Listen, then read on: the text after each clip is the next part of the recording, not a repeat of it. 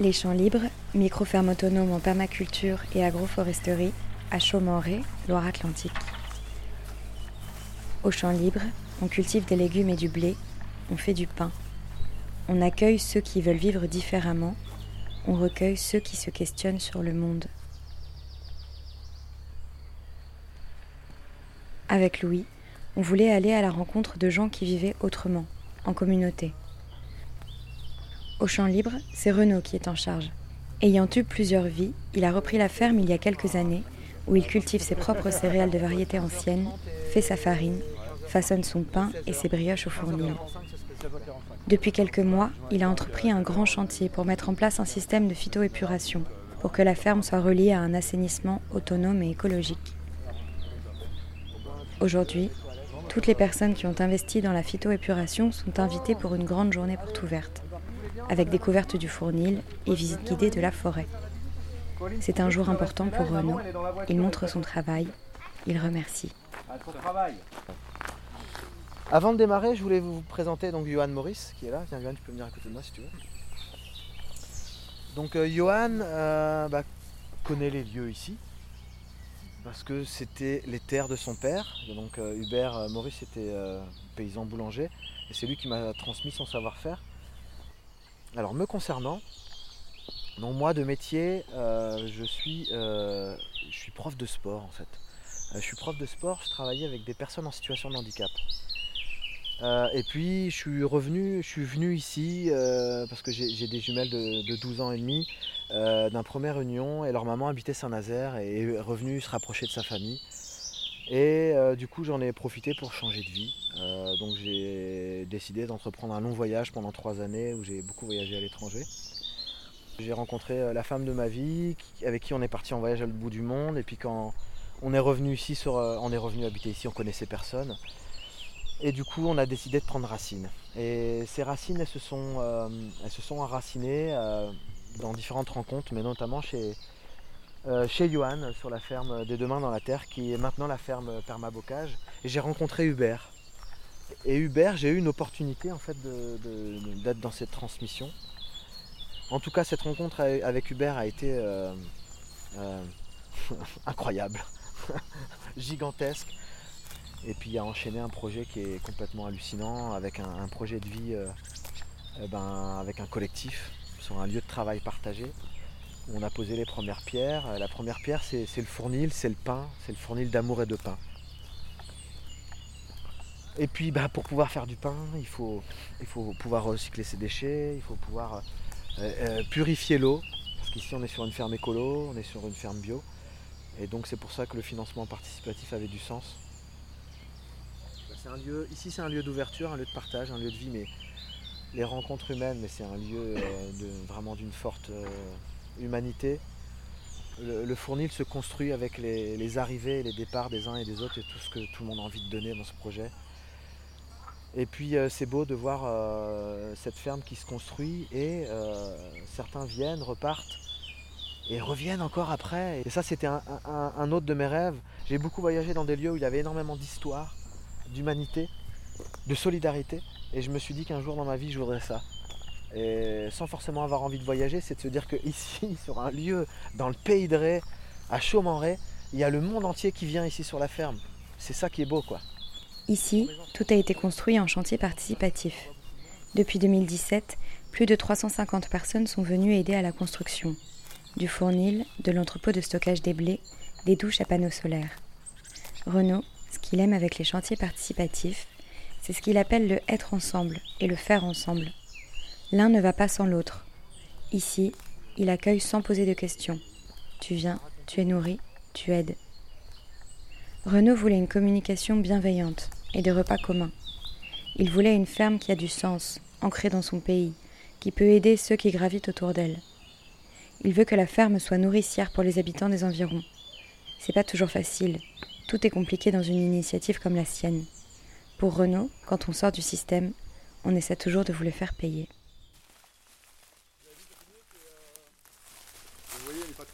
Johan Maurice, technicien en agroforesterie. On appelle la, sénescence d'un arbre. Là, il est, en, il est en sénescence. Il y a quatre phases euh, chez un arbre. Et en fait, euh, il y a la phase jeune, adulte, mature et sénescente. Et en fait, c'est pas comme nous qui sommes biologiquement programmés, on va dire. Euh, euh, les arbres n'ont pas de phase biologique programmée au niveau de la durée. C'est-à-dire qu'en fait, euh, un arbre, par exemple, des fois qui peut être plurimillénaire, c'est des fois un arbre qui justement n'a pas les conditions parfaites. Il y a eu des conditions pour quand même pousser, mais il n'a pas eu les conditions parfaites pour pouvoir faire son boulot, son job, ce qui est quoi bah, La reproduction de son espèce. Donc du coup, il va continuer, continuer, continuer à pousser, à pousser, à pousser, à pousser, à pousser. Et du coup, il rentrera jamais en sénescence tant qu'il n'aura pas fait son job. Parce qu'il a quand même les conditions qu'il lui faut pour pousser, mais pas pour vraiment être bien, pour faire une belle reproduction de graines. Production de graines, quoi. Et du coup, d'ailleurs, c'est intéressant de voir ça. Et là, par contre, lui, le châtaignier, il, est en sénescence. Lui, il est rentré en phase de fin de vie, et là, on peut rien y faire. Et si on intervient, on va encore plus accélérer sa fin de vie. Alors que par contre, sa fin de vie peut durer euh, très longtemps. peut encore durer 10, 20, 30 ans. Euh, voilà. Et c'est aussi des arbres très importants. Vous allez beaucoup entendre parler de planter des arbres, c'est hyper important, planter des arbres, c'est bon pour le climat. En fait, la meilleure des choses pour le climat, pour la biodiversité, pour l'eau, etc., c'est surtout avant tout de préserver les vieux arbres. Vous allez beau avoir planté 200 arbres pour remplacer un vieil arbre, vous ne le remplacerez jamais. Jamais. On remplacera pas en termes de quoi En termes de production de biomasse, c'est-à-dire de captation de CO2. Un arbre ancien euh, produit 10 fois plus de biomasse par an qu'un arbre jeune, de même espèce. Donc il stocke 10 fois plus de carbone, de CO2. Parce qu'en fait, un jeune arbre, on le voit vigoureux, il pousse et tout, on se dit, il doit stocker beaucoup, il doit produire, il pousse. Mais en fait, on ne voit pas en fait tout, vous voyez, imagine tous les rameaux et tout le tronc, toute la croissance qui se fait en périphérique. Bah, vous imaginez, vous multipliez ça par plein de jeunes arbres, ça en fait des centaines. Il y a plein de ce qu'on appelle la notion de niche écologique. Vous n'aurez quasiment aucune niche écologique sur les jeunes arbres, alors vous aurez une multitude de niches écologiques sur les vieux arbres. Parce que vous aurez des cavités, des plis sur du tronc, vous aurez des branches mortes, vous aurez des racines, euh, des grosses racines épaisses mortes, vous aurez euh, un endroit peut-être une branche maîtresse qui va, qui va créer un chablis. Euh, enfin, il y aura plein de niches écologiques différentes et aussi toutes les strates disponibles. Et qu'il y a des oiseaux qui sont associés à une strate basse, des oiseaux qui sont associés à une strate plutôt de canopée. Et du coup, sur un vieil arbre, vous aurez toutes les niches écologiques possibles et imaginables. Et des insectes, du coup, aussi qui sont hyper importants, parce qu'il faut même savoir que les bois morts, tout ce qui est bois mort, c'est 40% de la biodiversité forestière qui est directement, directement ou indirectement liée au bois mort. Donc vous enlevez le bois mort des forêts, vous enlevez une grande partie de la biodiversité des forêts. Et du coup, c'est des arbres qu'il faut absolument préserver. Et quand on voit en ville, la ville de Nantes ou qui disent qu'ils sont villes vertes, ils continuent à battre des vieux arbres à la pelle ah en disant qu'ils compensent, euh, compensent à la plantation de vieux arbres, c'est de l'escroquerie écologique. L'escroquerie totale. Johan, ce qu'il veut, c'est changer notre vision de la forêt. Selon lui, on n'a rien compris. On n'a pas besoin de s'occuper de la végétation. Elle vivrait bien mieux sans nous. On essaie toujours de tout façonner à notre image, même si ça n'a aucun sens. Johan, il est fils de paysan. Il a essayé la ville, la fac de philo, il trouvait le monde absurde et il a eu besoin de revenir à la nature, chez lui. C'est là qu'il a retrouvé le questionnement de la philo, en regardant les arbres pousser. Aujourd'hui, Johan veut que de sa ferme on apprenne à respecter les arbres et la nature, agir différemment avec eux. Bah moi je pense que le gros combat pour moi c'est déjà retrouver la sensibilité au vivant. Et ça passe déjà par euh, peut-être quitter un peu la ville, euh, aller dans des, dans des fermes, euh, aller dans des sorties nature avec des associations de protection de la nature. vraiment, et rien que déjà de jouer aussi dans la nature en fait, comme quand on, faisait, quand on était gosse. Moi j'ai joué dans la nature gosse, je sais que du coup j'ai un attachement viscéral au vivant en fait. Et, et retrouver sa sensibilité au vivant, c'est déjà ça, je dirais, la base, avant d'après s'intéresser aux études scientifiques. Qui, qui, nous parlent, parce que moi je m'intéresse beaucoup à ça, en fait, aux études scientifiques, mais euh, si j'avais pas cet ancrage fort, cette sensibilité au vivant, qui me nourrit et qui me donne envie de me battre pour ça, euh, pour tout ce qui m'entoure, en fait, que je trouve de merveilleux, de beau et qui disparaît en fait petit à petit à cause de nous. Euh, je sais pas, je trouve que c'est important et du coup, ce qui me permettrait aussi peut-être qu'aussi que les gens ils s'investissent plus dans, leur territoire, parce que dans les communes, dans les villes, on a un pouvoir énorme en tant qu'habitant en fait du territoire. On a un pouvoir de changer les choses en fait, et avec le rapport de force en fait. On voit des, villes qui ont, parce qu'il y a des gens qui sont mobilisés sur des luttes ou autres, il y a des villes qui ont changé complètement et qui ont fait des, qui ont fait des programmes hyper écolos. Euh, euh, ça dépend aussi des mairies bien sûr, mais si nous on n'est pas là pour les poser au cul un peu, pour euh, les faire changer, bah, ça ne bougera pas en fait. Et même des limites, ce serait mieux carrément qu'on soit des communes autogérées en fait, où ce serait nous qui prenions vraiment le pouvoir quoi. Et je vois des villes comme Munich par exemple qui ont carrément donné des subventions aux agriculteurs de tout le bassin versant, tout leur bassin versant Munich. Il y a 2500 hectares en bio maintenant autour de Munich. Euh, pour la qualité des eaux. Donc ils n'ont pas besoin d'utiliser stations d'épuration par rapport aux polluants chimiques. Euh, il y a des villes euh, en France, plusieurs municipalités qui sont autogérées ou en tout cas qui sont en fonctionnement plutôt démocratique et qui en fait limitent l'urbanisation du territoire, font des politiques en fait de soutien aux paysans sur la commune mais en bio. Du coup, ils ont, ils ont du bio quasiment intégralement sur toute la commune, ils n'utilisent plus de pesticides. Enfin, je veux dire, c'est une question de volonté politique. Mais si nous, on ne les pose pas au cul, euh, ça ne sera pas en fait. Et nous, il y a une urgence. Donc il faut qu'on ait, on s'investisse dans les territoires localement et c'est là on a plus de pouvoir, c'est là on peut faire changer les choses. Mais moi, du coup, la question que je me pose en, t'écoutant, c'est euh, Est-ce qu'il faut tout déconstruire en fait, tout ce qu'on a construit? Est-ce qu'on est obligé est-ce que finalement on va être dos au mur et qu'on va être obligé de, tout casser pour tout reconstruire différemment? Bah, C'est soit le, soit le vivant, euh, l'économie, ou le pétrole ou autre, enfin toutes les crises qu'on a actuellement le feront pour nous. Parce qu'un jour ou l'autre ça s'effondrera mais on ne sait pas par quoi. Soit en fait on le fait de nous-mêmes et en fait il faut mieux le faire par nous-mêmes. Donc voilà, je pense, euh, voilà, faut, faut, y aller quoi. Faut s'engager à fond quoi. Faut, faut, faut y aller, c'est un effort euh, pas individuel en fait collectif. Et c'est là aussi il faut changer de posture par rapport à tout ce qu'ils nous disent aujourd'hui dans la société de consommation. Changer euh, votre manière de consommer, euh, brossez-vous les dents pour économiser de l'eau. Enfin, je euh, ouvrez pas à fond le robinet, etc.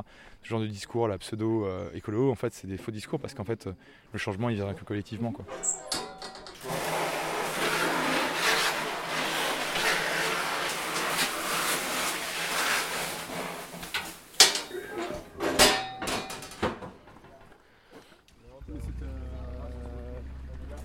Cette idée de, de, communauté, c'est pas repartir son temps en arrière non plus. C'est quelque chose quand même qui émerge euh, où c'est trouver son propre modèle. Donc c'est pas, tu prends pas modèle sur euh, quelque chose qui est déjà passé. C'est construire un nouveau modèle en fait. Ça peut être de l'évolution. C'est de l'évolution. Parce qu'on a d'autres outils qu'avant les, les ancêtres n'avaient pas. Anthony, il est là uniquement pour la journée du samedi pour apprendre à faire du pain et visiter la ferme. Avec sa femme, ils ont mis de l'argent dans la collecte pour la phytoépuration. Elle est malade, elle est restée chez eux. C'est dommage, ils en avaient bien besoin de cette journée. Ils ont quatre enfants et accueillent deux réfugiés syriens qui viennent de perdre leur mère. C'est un peu lourd à la maison. Ils ont peu de temps pour se retrouver. Anthony prend son temps pour parler. Il réfléchit, pèse ses mots et ses idées c'est que pour lui, euh, la communication, c'est plus important que tout, parce que les problèmes ne proviennent que d'un manque de communication. Sa fille a souffert d'une phobie scolaire à trois ans. Ni une ni deux, il a embarqué toute la famille prendre le large pendant six mois. Quand ils sont rentrés, il n'était pas question de revenir au système scolaire normal. Par chance, à 5 km de chez eux existe une école particulière, où l'on ne note pas, où l'on n'évalue pas, où les enfants s'amusent, s'exercent aux arts, aux langues, aux mathématiques, dans l'ordre qu'ils veulent et s'ils en ont envie seulement. Son fils ne veut pas passer le brevet. Ça tombe bien, ses parents n'en voient pas l'utilité. On y prône l'écrit tandis que ne jure que par l'oral. C'est comme pour l'anglais, si on peut le parler, il considère que l'écrit ne sert à rien. Là, Louis proteste. Pas de réponse. Il envoie Tu as ton avis, j'ai le mien. À terme, ils veulent bâtir une communauté avec école intégrée. Toi, dans ta communauté, euh, tu ferais quoi avec l'eau et tout quand tu vois ce qu'ils font en phytoépuration? Bah, C'est dans, les mêmes valeurs. Dans les mêmes valeurs. Euh, nettoyer, euh, nettoyer à sec, ça a du sens. se laver les mains avec une bassine en dessous et récupérer l'eau pour faire autre chose, ça a du sens. Ça a du sens et c'est même plutôt une évidence. C'est plutôt l'inverse finalement, qui est, pas normal. Laver le fond de, sa gamelle de, pâte à pain avec de la farine euh, sans eau, c'est ça qui est normal. L'inverse ne serait pas normal. Cette conscience que, que, tu as, c'est quelque chose qui t'est venu euh, progressivement ou c'est euh, c'était plutôt la manière dont tu as été aussi éduqué parce que été éduqué dans la consommation et, euh, euh, j'étais même, dans, mon, parcours professionnel dans la compétition et avec aucune notion d'entraide, bien au contraire. Et, non, c'était en l'espace de quelques mois euh, une prise de conscience assez brutale finalement. j'ai la chance puisqu'on l'a eu en même temps avec ma femme, donc je trouve que du coup on va beaucoup plus vite. Qu'est-ce qui s'est passé en quelques mois?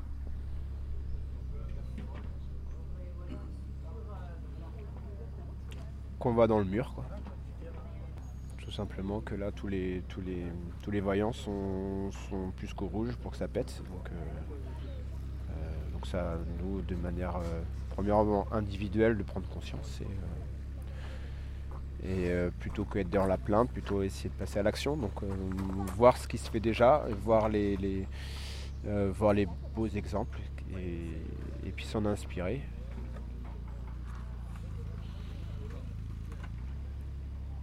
je pense qu'on est tous acteurs, on est tous acteurs de, à notre échelle, de changer le monde.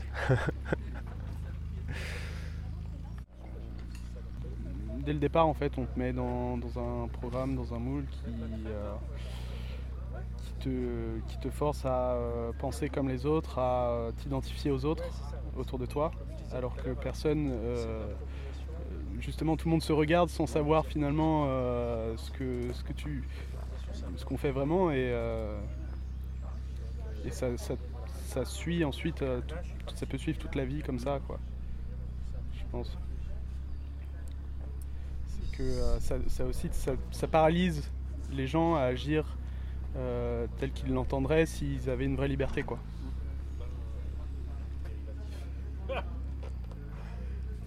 En fait, c'est ça que tu apprends à tes enfants, toi.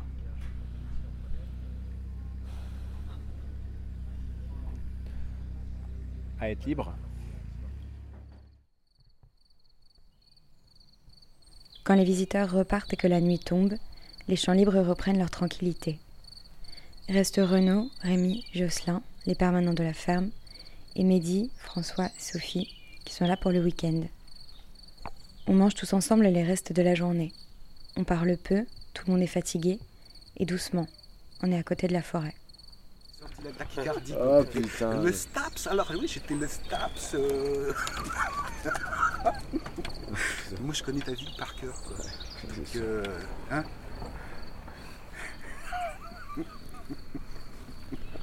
L'enfant là. Ah non, mais tu prends ta tartine. Oh, mais il est gentil là. Ah, Chacun son tour. Attends. Il est gentil.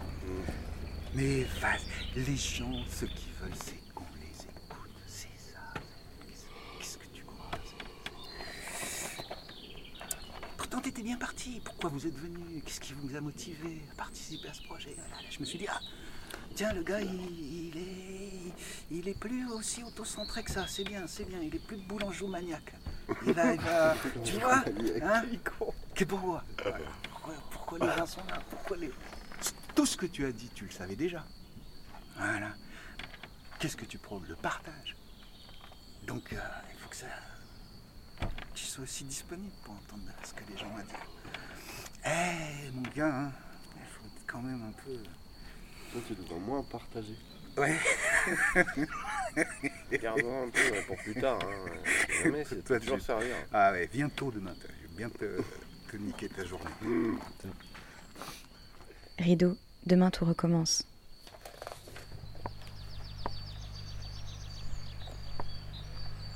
Euh, bah là le regard il va être là quoi. Parce que en fait ce qui est chiant c'est que là on voit pas le niveau fini de la terre là. Parce que là on est là, t'as vu, vu que le tas qu'il y a là il va falloir racler de ouf.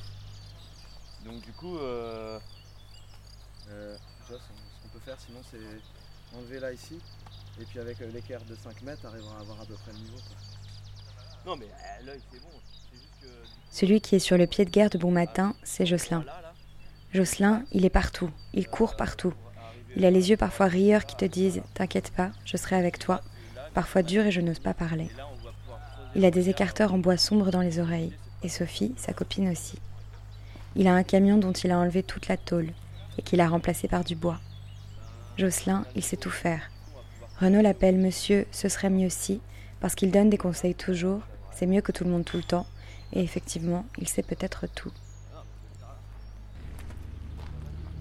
ça va Tu as dormi Très mal.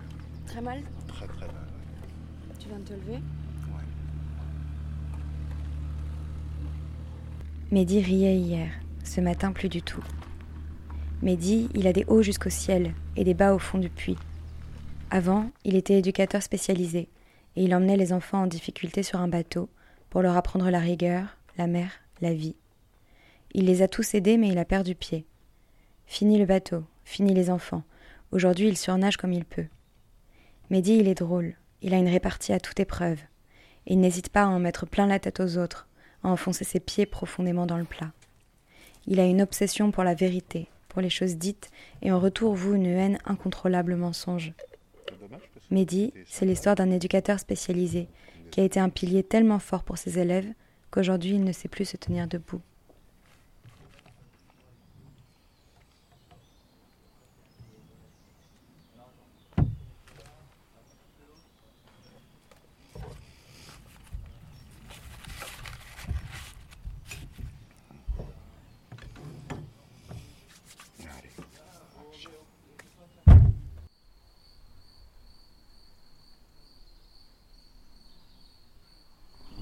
Champ peut-être du voisin, voir.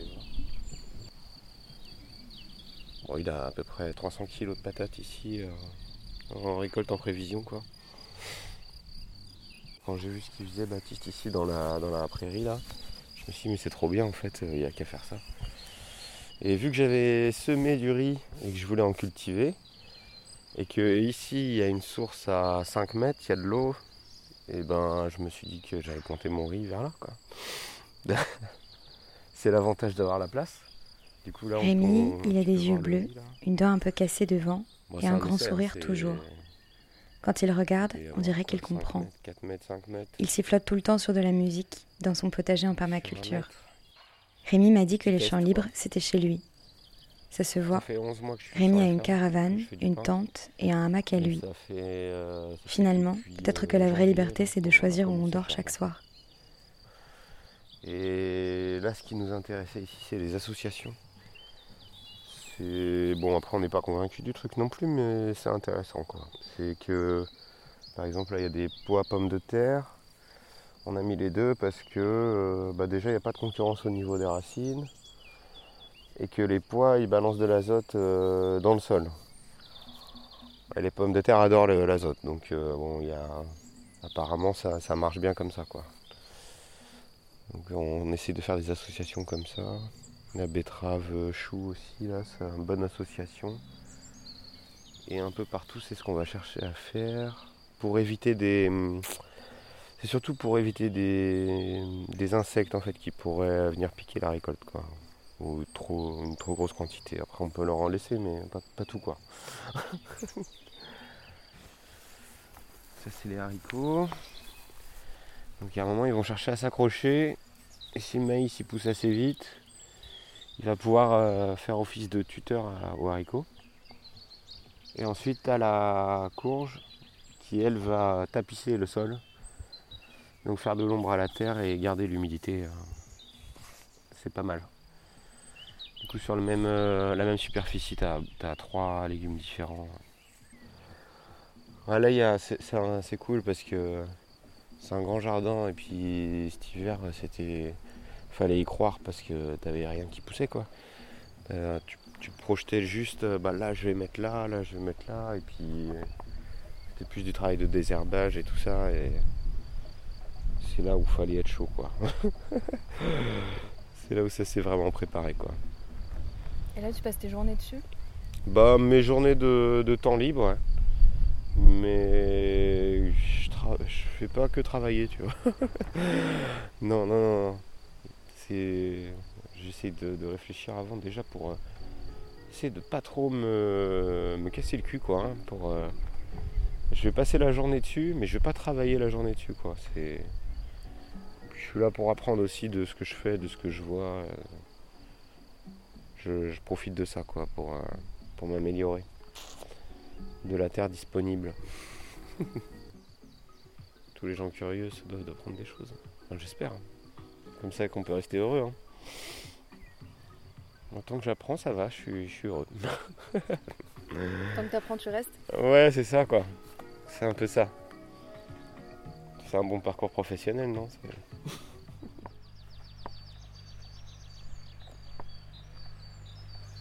Tu prends que la tige? Euh, Tu prends que le bout? Ça, c'est François, spécialiste des fleurs, poète en cuisine. François, les yeux si pâles qui fouillent et interrogent. François, la petite bouche pincée, la parole basse, tellement basse. Peut-être parce qu'il est presque sourd, il a peur de hurler. Parfois, il fait répéter, mais il explique et montre ses appareils. Ça c'est intéressant. C'est du plantain. C'est un petit goût de champignon. Tu prends que la fleur aussi Ouais, mais idéalement, il faudrait des, des boutons un peu plus jeunes que ça. Tu vois, quand ils ont cet aspect-là, quoi. François était ingénieur aéronautique à Paris pendant 20 ans. Je me demande ce que c'était sa vie. Tu peux pas avoir un François dans le métro, dans le RER, un François bousculé dans les rues de Paris, un François la fumée des cigarettes au visage sur une terrasse, un François à la machine à café le lundi matin. Je peux pleurer de l'imaginer là. François doit vivre dans un champ en friche pour faire goûter les fleurs, dans une cuisine où il pourra prendre son temps, éplucher les légumes, tourner les sauces, parler tout doucement. Est-ce qu'il faut partir maintenant? Les laisser là tous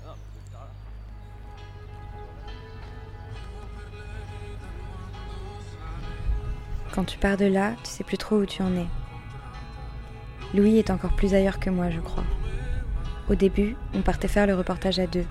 J'ai essayé de lui laisser le micro, mais j'ai vite vu que c'était trop intense ce qui se passait, que ça allait si vite dans sa tête, comme une épiphanie, comme le ciel qui se déchire et laisse entrevoir ce qu'il avait soupçonné, la possibilité d'une vie autre. C'est si violent qu'il ne pouvait pas être concentré sur le son. Au début, j'avais pas vu. On était en train d'écouter Renaud, j'étais émue comme souvent quand ce qu'on dit est beau, et lui, il était bouleversé, bouche bée. Il a dit qu'il n'avait pas de questions, qu'il voulait dire son admiration. Au retour, il m'a dit qu'il ne s'attendait pas à ça, que ces quelques jours remettaient les choses en question, ou peut-être en ordre. Moi, je parlais doucement, comme on aurait manipulé l'œuf d'un oiseau magnifique.